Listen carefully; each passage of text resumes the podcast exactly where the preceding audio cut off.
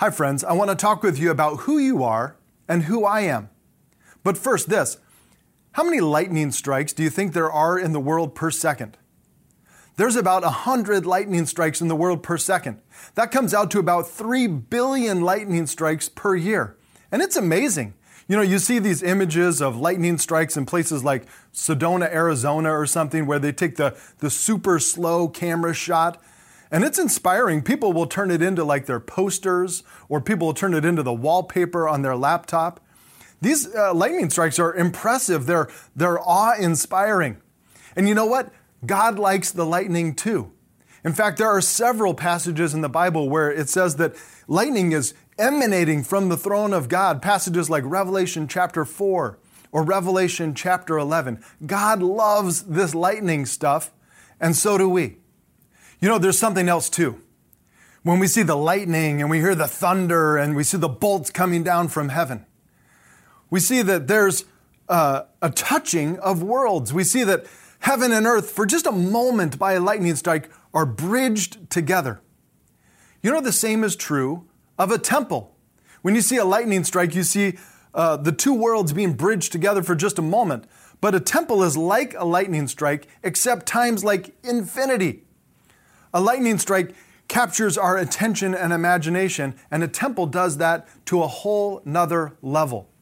You know, whether you're looking at it from a sociological perspective of just world religions, or whether you're looking at it from a Christian perspective, a biblical worldview, it's universally acknowledged that a temple is a touch point between heaven and earth. A temple is a place where heaven and earth touch. With a lightning strike, we're seeing a amazing natural thing happening. But with a temple, we're seeing an even greater supernatural thing happening. Or with a lightning strike, we're seeing this amazing uh, physical thing happening. But with a lightning strike, we're seeing a mind blowing metaphysical thing happening.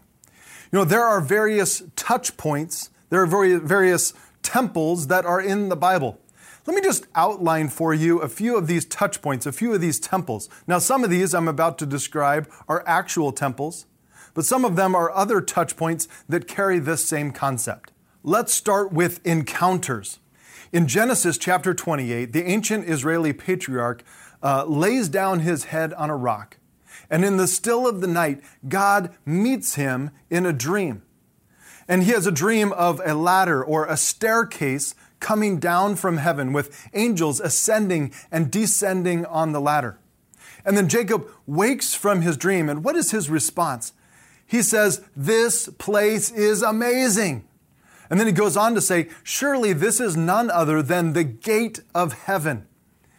He, he sees this moment where heaven and earth are coming together, and it leads him to a place of worship. He says, There's something right, there's something true, there's something holy, there's something awesome about being in this place. It's a touch point of heaven and earth coming together. Or think about the burning bush. You know, it's uh, Exodus chapter 3, Moses is just going about his day when all of a sudden he finds himself in the midst of a, a spiritual lightning strike moment. And what is it that God says to in, in that moment? He says, Take off your sandals, stand at a distance. This is holy ground. God is saying, this space between us, this is a supernatural connecting, two dimensions, two worlds coming together. Another example would be the transfiguration of Jesus Christ. It says that Jesus was standing alone on a mountaintop with his three closest disciples, and he was revealed in more of his glory. And he's literally glowing with the presence of God uh, about him. And what does his bumbling friend Peter say in response to all of this? Peter says, It's good for us to be in this place. Peter is seeing that these worlds are being bridged together. He's seeing the divine and the mundane coming together in this moment. It's good for us to be in this place. You know, back in September, my family attended a worship service together. It was our first time, all six of us, being back together in person at the Compass Church. It was a Saturday night in September. And as we're sitting there during the sermon, my junior high son leans over to my wife and kind of elbows her and says, It's good to be in this place. Now, he had actually been in the building just the day before. So, as he was saying, it's good to be in this place, he wasn't talking about being in the physical building. He was saying it's good to be among God's people, in, you know, hearing the word of God, taking in the music and all that comes with that. That's what he was talking about. It's the same response that Peter was having on the Mount of Transfiguration. It's good to be in this place. And his acknowledgement of that is what made my heart as a dad soar. So there are encounters where heaven and earth come together. There are also objects where heaven and earth come together. Probably the penultimate among these would be the Ark of the Covenant.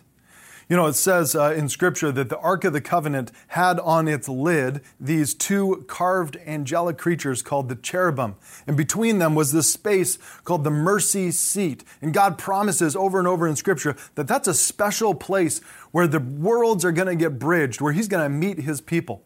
Uh, for example, let me read to you a passage where God is speaking to Moses about this very concept. God says, There I will meet you from above the mercy seat, from between the two cherubim that are on the ark of the testimony, I will speak to you. You know, beyond that, also, I think of these uh, pillars of cloud and fire that God led the Israelites with in the desert. Uh, for example, it says in the scripture, reminiscing of that, because of your great compassion, you did not abandon them in the wilderness. But by day a pillar of cloud did not fail to guide their path, nor a pillar of fire by night to shine on their way. You know, nothing says that there are two dimensions like a giant pillar of fire as your nightlight. I mean, it, how much more clear could it be? There is a world that we see, and there's a world that we don't see. And God is the one that brings these two worlds together. He bridges the worlds through these various touch points. So, heaven and earth are touching in these various spiritual lightning strike moments through encounters, through objects. But heaven and earth are actually also coming together through actual temples, like temple buildings. In fact, when I say the word temple, you probably think of Solomon's temple. This was the temple that God asked King David to prepare for, and then he asked King David's son Solomon to build. And it was exactly built according to God's design. It had different rings of buildings, and the outer area was for anybody, and then the inner area was just for God's people. And then inside of that was this Holy of Holies and a chamber where the Ark of the Covenant was kept, and it was kept behind this large, just massive curtain. God's presence was most acutely manifest in that space. You know, the ancient Israeli historian Josephus tells us a lot about what happened in Israel back in the day. He wasn't a believer, but an incredibly important source of information for us. And Josephus mentions that the Jews thought that this temple was like the navel of the earth. Or let me say that a different way like the belly button of the earth. Now, what do you attach to a belly button? You attach an umbilical cord to a belly button. The, the Jews are saying that they knew that of all the places on planet Earth, this temple was like a belly button connecting heaven and earth. Do you see how these two worlds are being bridged together? Now, that temple was destroyed by the Babylonians in 587 BC. And then after that, after the Jewish exile, uh, a new temple was commissioned by God, and the construction of it was led by a guy named Zerubbabel. Now, the temple wasn't really that impressive until Herod the Great came along.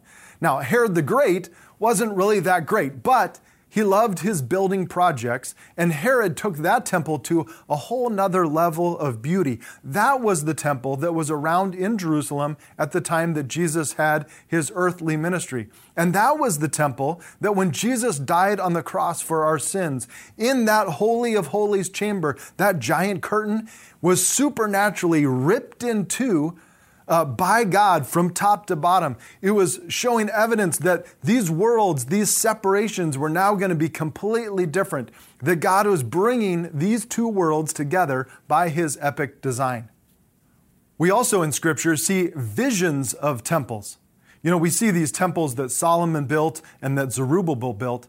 But the Bible tells us that those earthly temples were built because they are reflections of an actual temple that's in heaven. Yeah, that's right. There is a temple in heaven. In fact, think with me for a moment of Isaiah. Uh, in his prophecy, maybe you've heard this passage, Isaiah 6. Isaiah has a vision. It says, In the year that King Uzziah died, I saw the Lord, that is Jesus Christ, seated on a throne, high and exalted, and the train of his robe filled the temple with his glory. It filled the what? It filled the temple with his glory. Jesus' robes are flowing like wall to wall carpet in this temple throne room. By the way, that's a good word for any one of us. Just a reminder there is no room for any other leader in the presence of God. Uh, if you and I are following Jesus, his robe, his authority is wall to wall, and we need to follow and submit to him. But guys, there is no throne in the Solomon temple or the Zerubbabel temple. This is a vision of Isaiah seeing the throne room of God in the temple that is in heavenly spaces. In fact, in the Bible, in the New Testament, there are two chapters in the book of Hebrews, chapters 8 and 9, where it explicitly says uh, that these earthly temples are a copy or a shadow of a heavenly temple. You can read all about it there. Two full chapters about the fact that Jesus Christ is our great high priest here because he's ministering for us by his blood in this temple in these heavenly spaces. And then in Revelation, the last book of the Bible, the Apostle John sees a vision of a temple. He describes it like 12 different times. Because again, the earthly temples that we've seen or read about in Scripture are reflecting a heavenly reality. There is a temple in heaven right now. Or in the Old Testament book of Ezekiel, uh, the last eight chapters of the book of Ezekiel are set apart to describe an image of a temple, a vision of a temple that God gives to Ezekiel. Now, we actually don't know what this temple is. Is this the temple that Zerubbabel should have built? Or is this a third temple that will someday be built? Or is this a temple that will be on earth during the millennial reign of Christ? We actually don't know. You know, my kids love to play Minecraft, where you can build virtual buildings in a virtual world. Maybe this temple in Ezekiel's vision is like God's idea of what a cool temple would look like, and so he just kind of writes it up there. We don't know. But what we do know is that he spends eight chapters describing in a lot of detail this temple stuff because God loves temples. He loves this idea and he loves how this is part of this bridging of worlds, this epic storyline of how he's going to bring together heaven and earth. And then we get into the New Testament and we find that, guess what? Plot twist people can be temples too. That's right. Collectively, God says the church is a temple. And individually, Christians are temples. It says in the scriptures that the church is together a temple, and that individually, each one of us as Christians are temples. For just a little bit of scripture around that, let me read to you from some passages in the New Testament. The apostle Paul he says in 1 Corinthians chapter 3, "You yourselves are God's temple." Or later in 1 Corinthians he says, "Your bodies are the temple of the Holy Spirit. Or then later in 2 Corinthians, Paul writes, We are the temple of the living God. Or in Ephesians, he says, You're joined together to become a holy temple to the Lord. Or not just Paul, but Peter writes this. He says, You are living stones that God is building into his spiritual temple. Now, perhaps you've heard this important concept before, or maybe you're hearing this for the first time. Or maybe you grew up going to youth group and they taught you the idea that, hey, look, be careful. Your, your body is the temple of the Holy Spirit. Be careful how you use your temple. And that's a good word for teenagers, but that's also actually a good word for all of us today. You know, for example, all of us are carrying around in our back pocket the biggest library of pornography the planet has ever seen. Now, think about us being temples. That becomes really important in light of stuff like that. So I just want to ask Am I being a good guardian of the temple? Are you being a good guardian of the temple? Friends, let's just be point blank. You and I, as Christians, are temples, and we are called to protect the temple. We're called to protect the temple from, from lying and from gossip and from bitterness and from excessive drinking and from exploitative images and anything else that would come at the temple. Friends, protect the temple. Pray to God and ask Him for His power to protect your temple. All right, so let's review. A temple is a place where heaven and earth touch.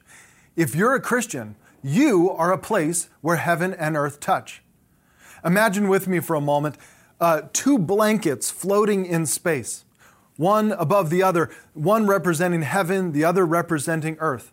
And then imagine a single thread coming down connecting these two blankets, a, a lightning strike, a touch point, a temple, you. You know, imagine these two blankets are floating in space. God's plan is this God's plan is that through the work of Jesus Christ, through his coming and through the implications of that, and then through his second coming, that these two blankets are going to get so threaded together that anyone would look at them and say, wait a second, that's not two blankets, that's one thick quilt. That's God's plan. That's His design. That's why it says at the end of the Bible, John writes, I saw a new heaven and a new earth, two worlds coming together. You know, it's also noteworthy that Jesus is the ultimate bridge between worlds. You know, think of it often as Christians, we've been asked we could describe the Christian journey as uh, the bridge illustration. Maybe you've even drawn this on a napkin before, where you draw one cliff and you have another cliff, and on one side is God, and on the other side is man, and then there's this gap of sin in between. But through his work on the cross, Jesus is the bridge between this sin gap connecting God and man. It's a beautiful image, and I've drawn it on a napkin many times myself. But for the purposes of what we're describing here, take that napkin and turn it 90 degrees. You've got a space above and a space below, heaven and earth, and a gap of sin in between. And Jesus is bridging these worlds by his cross, bringing it all together, culminating it all together. His kingdom come. It's a beautiful thing. I want to put in front of you a definition of a temple, whether it's a definition of uh, Solomon's temple or of you as a temple. A temple is a pure portal for God's presence and God's purposes. If you're a Christian, you are a, a pure portal for God's presence and His purposes. If you're a believer, you have gone from mortal to portal. You know, let me swap in some synonyms for these words I'm using just to help us better internalize all this stuff. Uh, first off, temple. Well, we've established that a temple can be a church or could be an individual Christian. And then a temple is to be pure. Uh, to be pure is to be set apart, to be holy, in fact, the word holy means to be set apart, to be different. Holiness is God's chief attribute, and He invites us to be set apart and different along with Him. So, a temple is a place that's pure and it's a portal. A temple is a, a touch point, a bridge between worlds. So, a temple is a pure portal for His presence and for His purposes. His presence, that is for His manifestation, for His revealing and for his purposes, that is for his culmination, for his kingdom come. What is it that Jesus prayed? Remember? He said, uh, Thy will be done on earth as it is in heaven. You see how he's wanting those worlds to get bridged together, friend? Let me take this definition of a temple and just swap in some of the synonyms that we were just using to help us better get a picture of what this can look like for our church. A church is a holy touch point for God's manifestation and for his culmination. You know, when, when I think of what God wants to do through a church, uh, an example comes to my mind of I, I grew up going to church. I grew up in Southern California, and I was going to a great church, but a friend invited me to uh, another church that was two towns over. It was a church called Calvary Chapel, Costa Mesa. I was about 19 at the time, and uh, as we went to this large midweek Bible study that was well established in the area, known as a place for spiritual seekers, went in and there was about a thousand people there that night. And uh, Raul Ries was the pastor of another local church that was speaking uh, that night as a guest speaker. Crystal Lewis, a well known artist, was in the house and they had asked her if she would just come up on stage and lead a little bit of the worship time. And then as Raul was beginning to speak, he got about a minute into his message when he said, You know what? Wait a second. He said, I'm just sensing from God's presence that some of you uh, don't need to hear what I'm about to give a talk on. I'm about to give a talk on Jesus and how he can set you free. But some of you have already been prepared by God's Spirit. And I've got some friends over here to the side that would love to meet with you one to one, confidentially, about what it could actually look like for you to be set free. And so, if you're uh, ready right now and you want to accept Jesus Christ, instead of spending this time in this group experience, I'd love for you to instead go connect with these people one to one. Go ahead and just stand up and come forward. And I couldn't believe it. Out of about a thousand people, like 40 people stood up, including the guy sitting right next to me, including some gangbanger looking guys diagonally in front of me.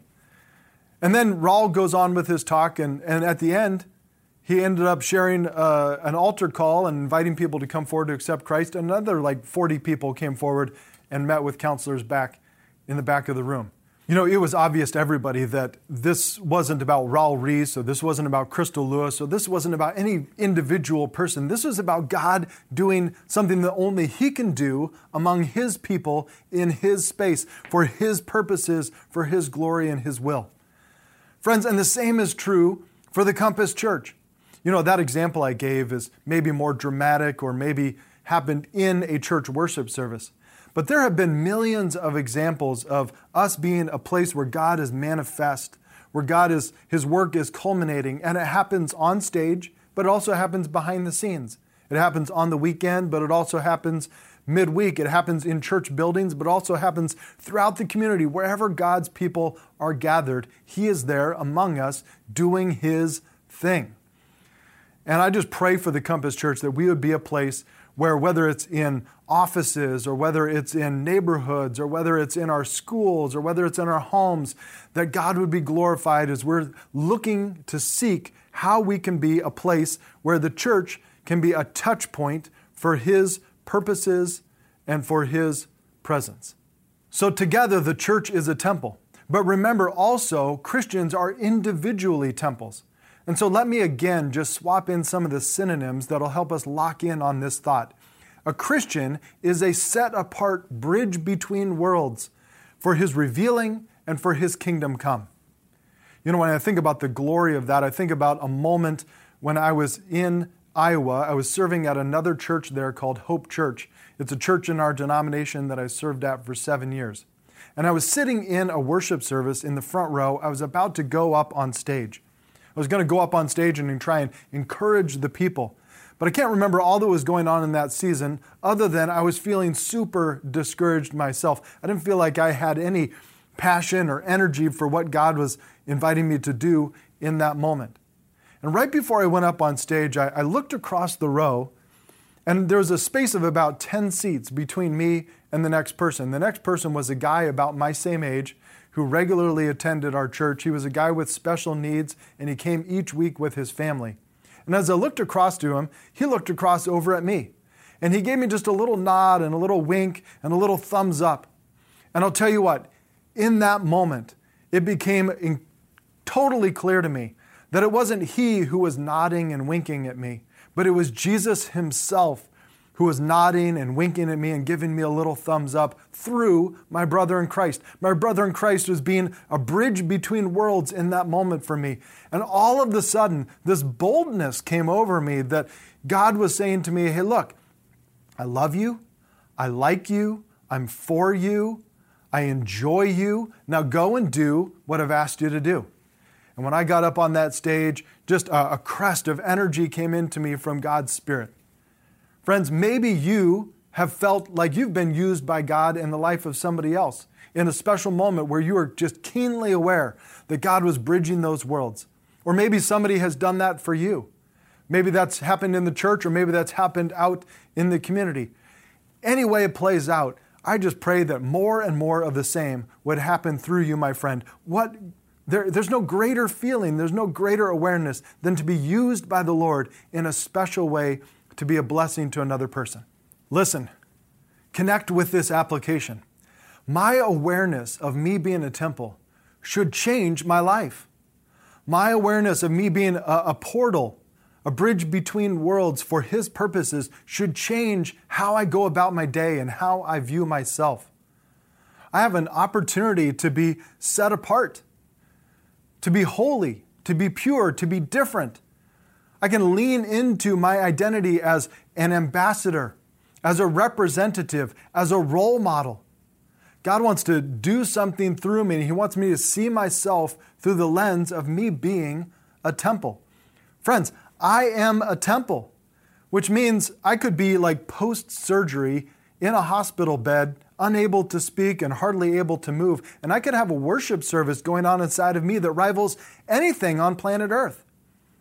I am a temple, which means I could be like at home, buried under a pile of laundry and a pile of dirty diapers and trying to tutor kids and trying to make dinner and pay bills. And I can have something going on inside of me that is beautiful to the Lord, even though there's nobody else around. Or I might be powerless to affect the circumstances of my, my dying father or my depressed daughter or my divorcing friend, but I can be an epicenter of prayer where, as a temple, a place where heaven and earth are connecting, and I'm praying for the will of God to be happening on earth as it is in heaven. Friends, let's lean into who we are. We are gateways that are connecting these two worlds. We have an opportunity to lean into being part of the purposes and the presence of God. A final thought. It says in the last two chapters of the Bible that in eternity, God's glory and Jesus himself will be the temple. You know, despite the fact that the Apostle John has been writing over and over about the temple in the book of Revelation, we get to the last two chapters and he says that God himself will be the temple. In fact, let me read to you from the scriptures. The Apostle John writes, he says this I did not see a temple in the city because the Lord God Almighty and Jesus the Lamb are its temple. We're going to be surrounded by God's glory in eternity. It's kind of like does a fish know that it's swimming in water? Of course not. We're going to be in eternity, and God's glory is going to be so around us, we're just going to be swimming in it. And it says in the scripture, we're not going to anymore need a focal point temple there because God's glory, Jesus Himself, are emanating all around us. It's a perfect image of how God has fully bridged together these two worlds. But in the meantime, friends, the Bible is very clear. You, if you are a Christian, have gone from mortal to portal. You are a temple of God's Holy Spirit. And I pray that He would give you the, the power and the strength to be those awe inspiring lightning strikes that He has called us to be.